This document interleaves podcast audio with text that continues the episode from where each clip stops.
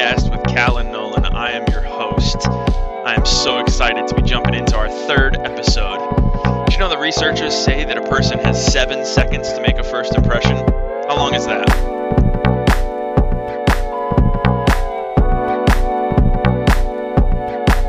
All right, it's about that long. All right, we're about to jump in. It's coming at you in just a minute. We're going to figure out how that affects our decision making.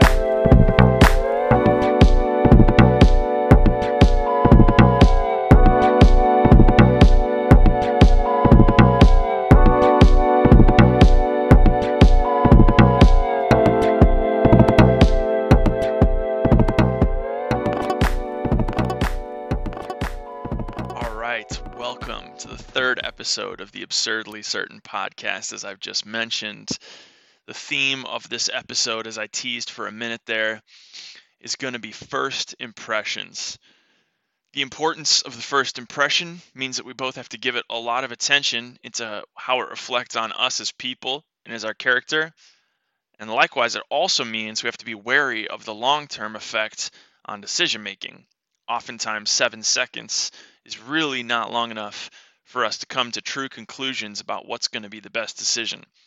We have to balance the fact that our inherent biology tends to try to make these decisions very quickly in order to operate and make sense of the world. We also have to know that sometimes additional analysis is needed. There's more to uncover than just what our first impression wants to tell us about something that we're approaching.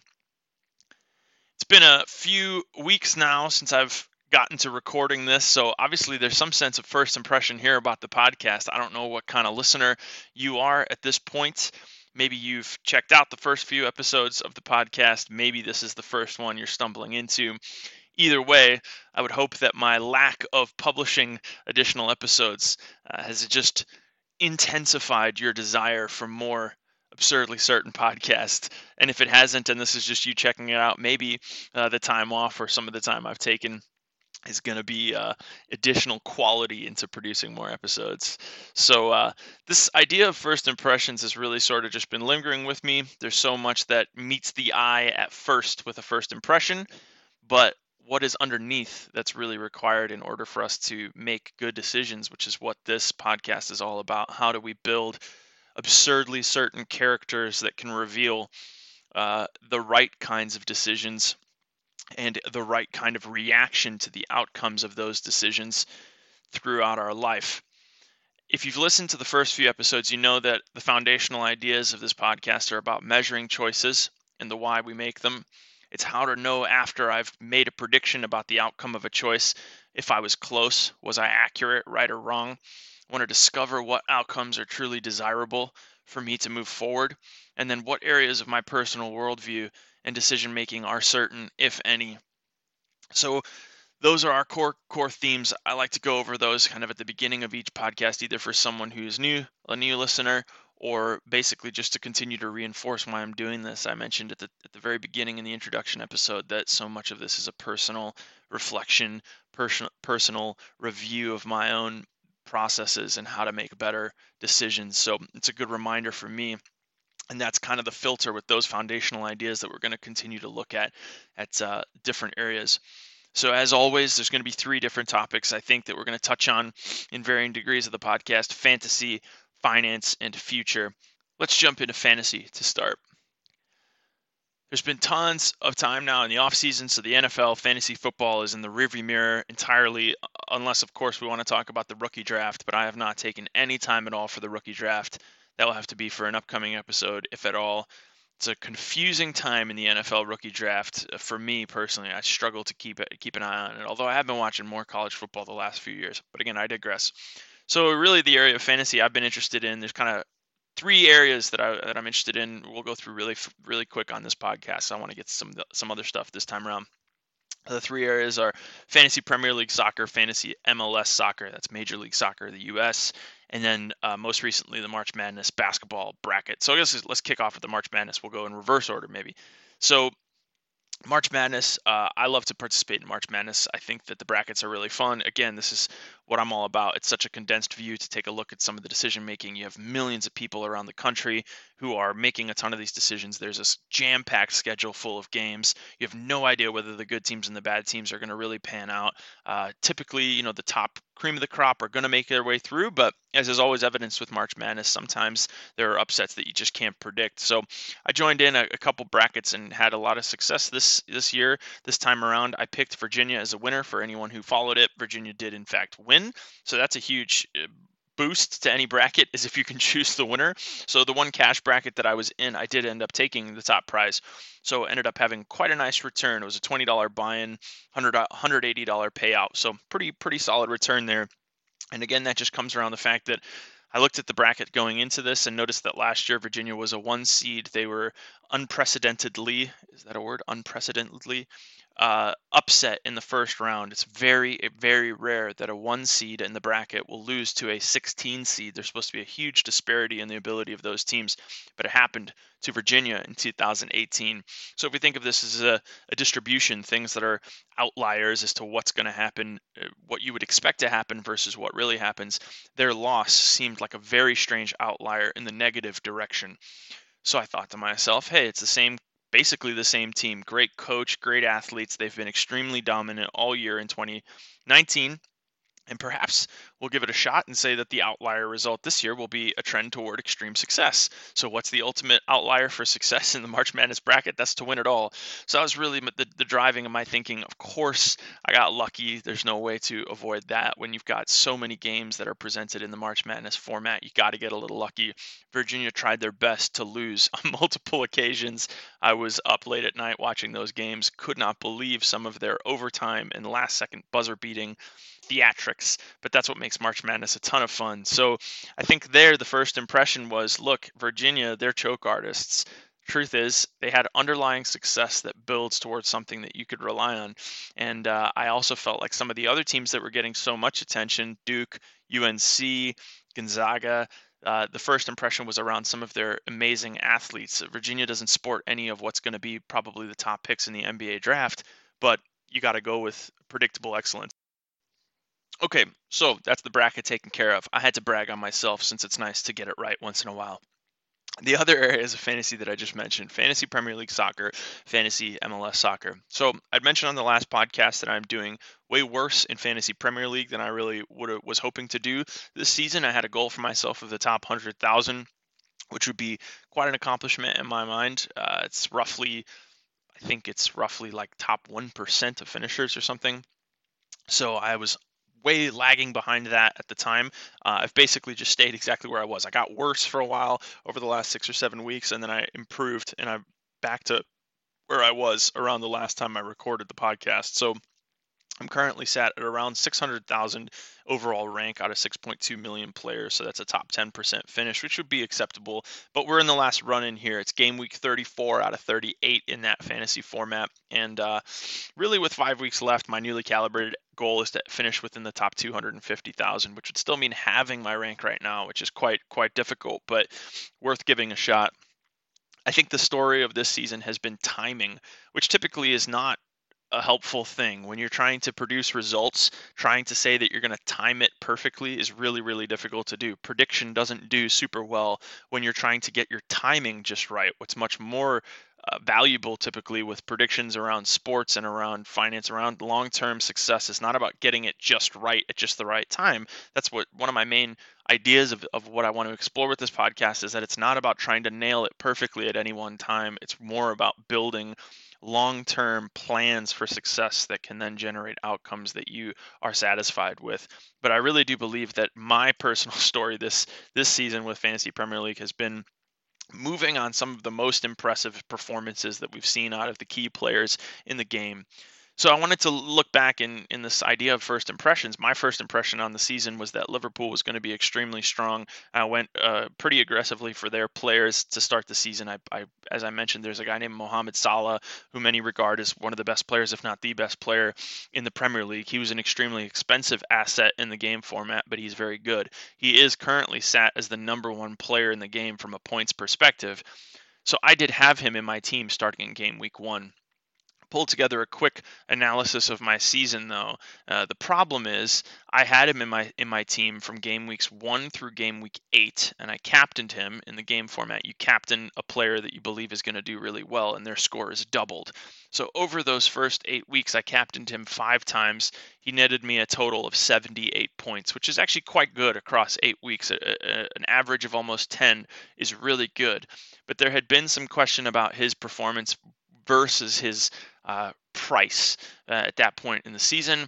And I went ahead and made a decision that, you know what, there were other people that were outperforming. I'd had some negative slides. I was moving backwards in the rank at that time. And so I got rid of Mohamed Salah in game week eight, uh, going into game week nine. And between game weeks 9 and game weeks 22, so that's uh, quite a span. I think it's 15 or 14 weeks. He then went on to score an additional 120 points. And in a number of those weeks, he put up scores that were massive. He had a, game week score of 21, 12, 12, 11, 15. Those are some, some massive scores that you get out of players. And I probably would have captained him in several of those circumstances, meaning I double the amount of points that I would have gotten from him. So I went off of Mohamed Salah when he became extremely valuable. He he then continued to produce at an incredible rate, and I, I didn't own him and I saw my rank plummet during some of that period. I was able, because I re- reduced the, the amount of funds I was spending, to get several of the other best players, Raheem Sterling and Eden Hazard, who are number two and three overall in the game right now. But I missed out on the number one player. So my first impression was was accurate that Mohamed Salah was going to be an incredible asset through the fantasy Premier League season, but the fact that his price was so high was was making me feel like it was a detractor and I went off of him, which ended up being a poor choice.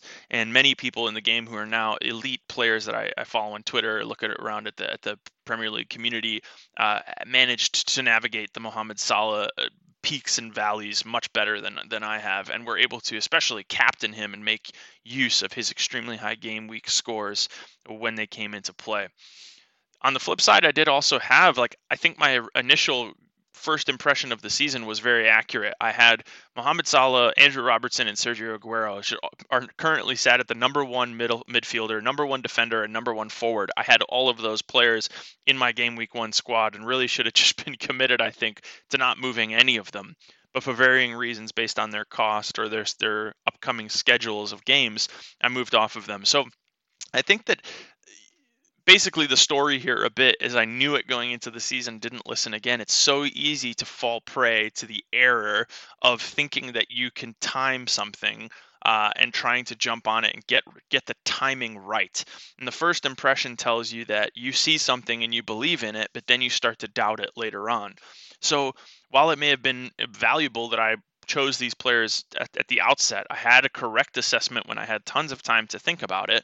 Throughout the course of these varying factors of the difficulties of their schedules, uh, you you then worry about the outcome of their production. So again, the key thing is when you believe that your analysis and the underlying trends of what you're trying to do are providing you with opportunities for success. You just have to be committed to the production of that su- success. So I think that that's the life kind of lesson to pull out of that. There is that a first impression about an athlete or a player when you know that a player is talented and has opportunity to do extremely well you got to be sticking with them. It's not until something underlying about the way that athletes produce in their given sport. For Mohamed Salah, it's scoring goals and assisting goals. Nothing had changed about his overwhelming ability to do that very, very well. So, yes, was he the most expensive player? Sure, but that correlates to the fact that he has been the highest point scorer in the game. So, those are the kinds of things that first impressions you say to yourself, I know what's going to happen here. And yet, over time, your analysis can start to play with you and lead to some of those unconscious biases that you either say, well, he's too expensive. This is, and you try to confirm that within yourself, or you say, oh, he's, you know, he can never keep up the production I thought he could. So that's a little bit about about Mohamed Salah, my journey there. We'll see how I do end up wrapping up. In fantasy MLS, that started out very well. The season is only it's very young. It's in I think the seventh game week. Uh, I'm doing fairly well there too. Start I'm also in the top 10%, but that's a much smaller grouping of teams. Apparently, soccer in the U.S. has not quite taken off. Although I believe you heard it here first that fantasy soccer and soccer in the United States is going to become huge. I think there's so many talented athletes in the US. There just has to be more of them that are going to start to transition into the world of soccer. They're doing a great job this season as I've watched it and followed it a little closer has a different atmosphere to it. The players seem more talented, more aggressive. Uh, the fans seem so into it in the game that they've actually created. And this seems strange that I'm saying that fantasy gaming could have any correlation to the success of the sport as a whole, but the fantasy game that MLS actually has in many ways is, I think, better than the one that garners 6 million players in the fantasy Premier League game. So we'll have to see over time whether Major League Soccer can at all break into the incredible market share that the European soccer leagues have on the sport. Um, it'd be fascinating to see, but I'm enjoying the, the, the MLS fantasy game. It's a more dynamic scoring approach. There's an interesting way to build value. There's interesting way to sub players in and out based on their performances. So I do like that, and I'm, I'm keeping up and hoping to really make a push there. My goal there is to try to finish in the top thousand, which would be pretty cool uh, if I could do that. So, side note on the fantasy thing as I'm wrapping up this section, I thought it was funny. I'll give a little shout out to my mother in law, MJ. Uh, she made a comment to my wife when she was listening to the podcast and said, really so fantasy sports is just gambling and i thought that that was hilarious because it's absolutely just gambling uh, you, you, don't have to put money on the line but so many people do that's what kind of ups the ante and makes things interesting. But i think it just is a great observation from someone who is really not too fascinated with sports or fantasy sports in any way that that's exactly what it is it's small gambling and that's the that's the idea that's what i like about fantasy so much is that it's small gambles many people that are trying to figure out how to be more productive or make better use of their decisions think of the world as making lots of small bets. You want to make lots of small bets because there's instant feedback about how you are doing that and how that's going to relate to how you handle whether you win or lose. And it's going to try to tell you something about whether you're extremely impulsive and whether that pays off for you. Are you high risk, high reward? Are you low risk, low reward? What is most satisfying? And ultimately, at the end of the day, in order to create character that can be certain about things, we have to figure out, I think, our approach to gambling.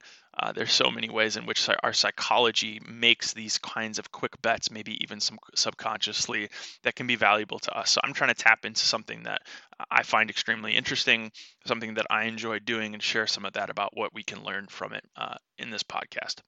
All right, that's fantasy.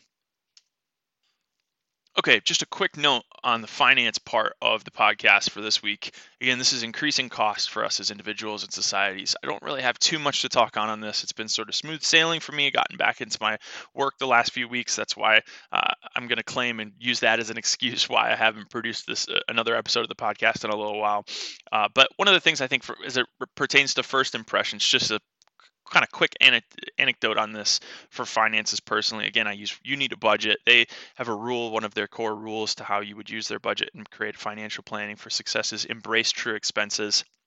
And so they have a report called income versus expense. And so, really, this is just that core financial philosophy that you need to spend less than you make, right? So, if you are producing income through a job or through some sort of trade or whatever it is that you do to create income for yourself and pay your bills, that number should be bigger each month than what you spend. And that's going to allow you to then save and invest over time. And that's a wealth building strategy that will always be uh, valuable and will always produce some uh, stability for you is to spend less than you make. So your income versus expense is quite important. That being said, if I look at this personally through the first four months here of 2019, it's not a great sign for the Nolan household. We have a number of red numbers in our income versus expense report, and that is basically meaning that we are spending more than we're earning uh, for the outset of the year. But I think we have some explanation for that based on the fact that that uh, my wife has cut down on some of her hours at work and so that is uh, makes sense already some of our income number has gone down uh, additionally we were uh, going through quite a number of expenses with the medical expenses that are involved in the addition of our son to our family. So it kind of makes sense. And the other part of this is that in the idea of income versus expense, it's much more valuable, I think, to look at macro trends rather than micro trends because sometimes there are expenditures that you plan to make. So, if in several months leading up to a big expenditure, you have made sure that you landed on the right side of this equation and that your income was higher than your expense, then it's pretty fair game to say, well, yeah, I planned and understood that I was generating my surplus. I was understanding that I was creating a surplus for a large expenditure that had to happen, that I needed to happen, that wanted to fulfill one of my goals. And at that point, you can make a transparent decision and understanding of the macro trend of your income versus expense. So no one ever likes to see a red number. People are much happier with a green number. But if you embrace your true expense and you understand this idea that sometimes you're going to build a surplus in order to then use it all later, if you can take the more macro view and that you believe, hey, when I have surpluses, I give this money a job and I already understand that what I earn today is going to be spent on something in the future. You want to be able to calibrate your income versus expense over long terms and to sign money into building uh, groupings of money. I mean, I think the most macro view of this is that your retirement fund, right, is essentially you're building income in the early parts of your life so that you have it there to spend in the late parts of your life. Most people are going to have a net expenditures higher than their incomes in the last decades of their life because that's what you plan to do. That's how you create a stable wealth when you are less able to put in lots of hours working diligently to produce large amounts of income as you hope to do when you are younger, that's fine because at early parts of your life, you were hopefully generating more income and spending less. So, those are, are kind of the macro trends that you have to calibrate there. And the first impression of seeing oh my goodness, I have so much extra money, I can do whatever I want, is a short sighted view. It doesn't take you long to feel really good about seeing that paycheck go into your bank account and the numbers go up a bit. It also doesn't take you very long to see that a big debt on your credit card report is not going to go well either. So, this is especially a time, I think, in finance where the, the ease of swiping a credit card, the ease of online transactions, some of that really allows our brain to see and want to do, whereas much better to embrace the true understanding of your expenses, make sure that you're slowing down, taking true account, getting transparent with your understanding of your wealth is really an important element here. So I would recommend, I suppose, don't rely, uh, no matter what your financial capabilities or interests, on your first impression when it comes to this. All right, that's a quick note on finance for this week's episode. Lastly, we have here the topic of future. I got a few thoughts on this. This is kind of sensitive, I, I know always, because it's these big, kind of profound areas of life. There's things that are personal to people, and these can change big elements. These are big kinds of decisions. But there's a topic here that I believe is valuable and again goes with our theme of first impressions. This is something that seems societally extremely relevant in the last year or two. And personally, I've had to continue to wrestle through some things given some of my involvement in my local community, church, and that sort of thing on this topic. So the topic is this it's injustice and oppression basically these are decisions that when we see areas of people being treated what we would deem to say unfairly or seeing injustice that we have some gut reactions to this.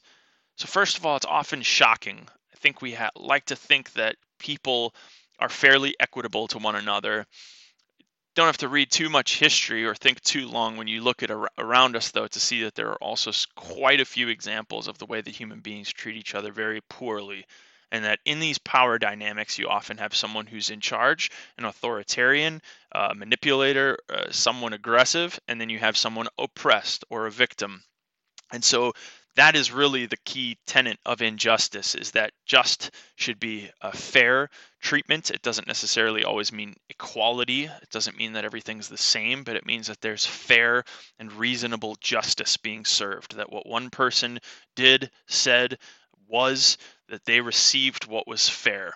And we look to this in our society and try to make decisions on this in a number of realms in order to make some semblance of peace and order and organization in our society. So we have this idea of injustice, oppression, and, and authoritarians. So when this shocking revelation of oppression comes out and we hear that there are genuine hurts, genuine cases of abuse, we know it receives attention. And it needs to be dealt with. This has extremely been very relevant, for instance, in the Brett Kavanaugh uh, Supreme Court justice case, right? We heard about these allegations of sexual assault that came out when he was a young man, and there was quite a variance in degree of how people were interpreting what was happening, uh, how to treat, how to believe, what to believe uh, was being said, right? So, the very beginning, kind of, that we have to say is that when there's allegations of these sorts of uh, uh abuse or this kind of issue, it absolutely has to be prioritized, and genuine hurts must be dealt with no matter what, perceived or real. So, in this exact example, right, even if a victim is lying or exaggerating their position or what they believe or remember to have happened, the need for support is evidence. And so I think the starting point there is that the decision, the first impression, when something, when there's an allegation, and we pride ourselves on this uh, in the United States, is innocent until proven guilty. So whether there's an allegation, whether you're the accused or the accuser, there's innocence, but we understand that the that the that the guilt that is to come or or not come it has to be dealt with. There's certainly no way that we can start to shift into uh, the opposite, which is guilty until proven innocent. And so, and again, on both sides, whether the accuser, whatever our first formulation of this person's lying, this person's guilty, we can't jump to that conclusion. We need to be more rational, more patient. We have to allow the first impression and the unconscious biases that come through in these times of, of injustice to try to be pushed to the sides. Instead, go to the hurt, both of the hurt of the person being accused and the fact that now that they are being framed in a guilty light, and the accuser that this person is saying that they've experienced something extremely painful and hurtful. Both of these people just need the attention and they need the support around them to allow for us as a society and as a group to then get to the issue of innocent until proven guilty, to get to the facts and to allow them what we would call justice to be served. I find another complicated part of this, though, that this calibration of justice is always very difficult depending on who you talk to. Our calibrations of justice are derived from our rule of law, our issues or our perspectives on morality. Whether or not the legal system says one thing or another, we often have our own belief systems on how we calibrate what we believe to be just. And something that seems to be a bit of a troubling element of this, in my view, is that there is a strong push that says that the oppressed, those that are accusing, those that have said, I've experienced a hurt and I would now like to seek justice because I was perpetrated against, I was something happened to me and I received an injustice. We can't make an illogical jump to believe that those oppressed are more familiar with true justice than to those causing oppression. What I mean to say is, when we view an area, even if let's assume for this example that there has been an authoritarian who has who has oppressed a victim, we can't assume now that that victim, because they're bringing this to light, is more equated with what real justice looks like than what the authoritarian did. Perhaps neither of these people, because of their involvement in the issue, is really able to now present evidence in a clear way that would be able to say, here's how we get to a just end. And I think this is why it's so important that we have calibrated understandings of justice. This is why the American legal system has been something that we've tried to maintain and tried to protect in such ways to try to keep corruption out, to try to keep influence out. And we could have a, many, many more podcasts about the reality of that in our in our legal system. But my point is, I think in the ideal, we need people who we believe have proven the ability to discern true justice and in a Christian worldview, in my view, we have to go to we have to go to our God. We have to go to who we believe is the great um, the great justice maker, the great holder of justice, which is the Lord, to understand and to calibrate this. We can't say, well, because a person endured great injustice, they therefore can present the true answer to what justice is.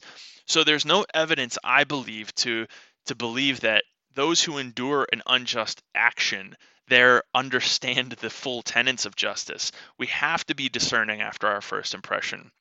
It's not impossible to both comfort, support, and love victims of oppression and injustice while also aggrandizing their perceived understanding of what might cause a more just system moving forward we, we, we have to make sure that we don't just promote people to say, wow, they've endured something terrible. Therefore, we now default to what they are asking for or what they believe would be a just outcome. There, otherwise, we're just constantly paying reparations. There's no um, belief, there's no fundamental element of what, again, in the, the Christian worldview, uh, you believe is something called mercy and grace. We never get to true justice to allow to say, yeah, something that went wrong, I've been caused injustice and there but but therefore I will move past this and we're going to go for something better uh, to to solve the problem. So by no means have what I just presented is a complete picture of this, but I just thought that in the in the, the idea of first impressions, it's so easy to make quick judgments on these sorts of these sorts of issues that are very emotional that we side with the accuser, we side with the accused. We want to make it an us versus them. We believe that that justice is a binary topic of either innocent or guilty, when really maybe there's an approach that can support people without also then trying to distill their involvement and mix that in with what the true justice looks like. So just a couple thoughts on that. I think that that's a, an important element of how we go about this. It's not easy, but it takes some practice. It takes some uh, waiting and some true discernment. Again, is the word I guess I would use to to to try to get to the bottom of these sorts of topics. So. Just a, a couple thoughts there on, on this injustice. Hopefully that's helpful. Hopefully that sparks some discussion.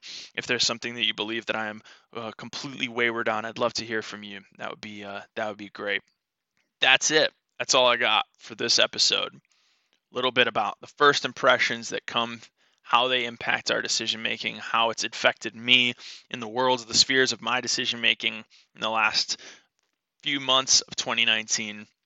As always, thank you so much for listening as I ramble on and try to capture and try to improve on this. I have now set up, I've got a Twitter. I don't think I've ever mentioned that, but I am on Twitter at Absurdly Certain. Uh, you can continue to find the podcast on Podbean, Google Play, and iTunes. You Might be trying to move that out into Spotify as well. Uh, hope that you've enjoyed it. If you need to, uh, rant at me. If you hate everything I've said, feel free to reach out to me. I'd love to hear from you. Uh, but otherwise, hopefully, this was an enjoyable listen and uh, much love for next time. Thanks.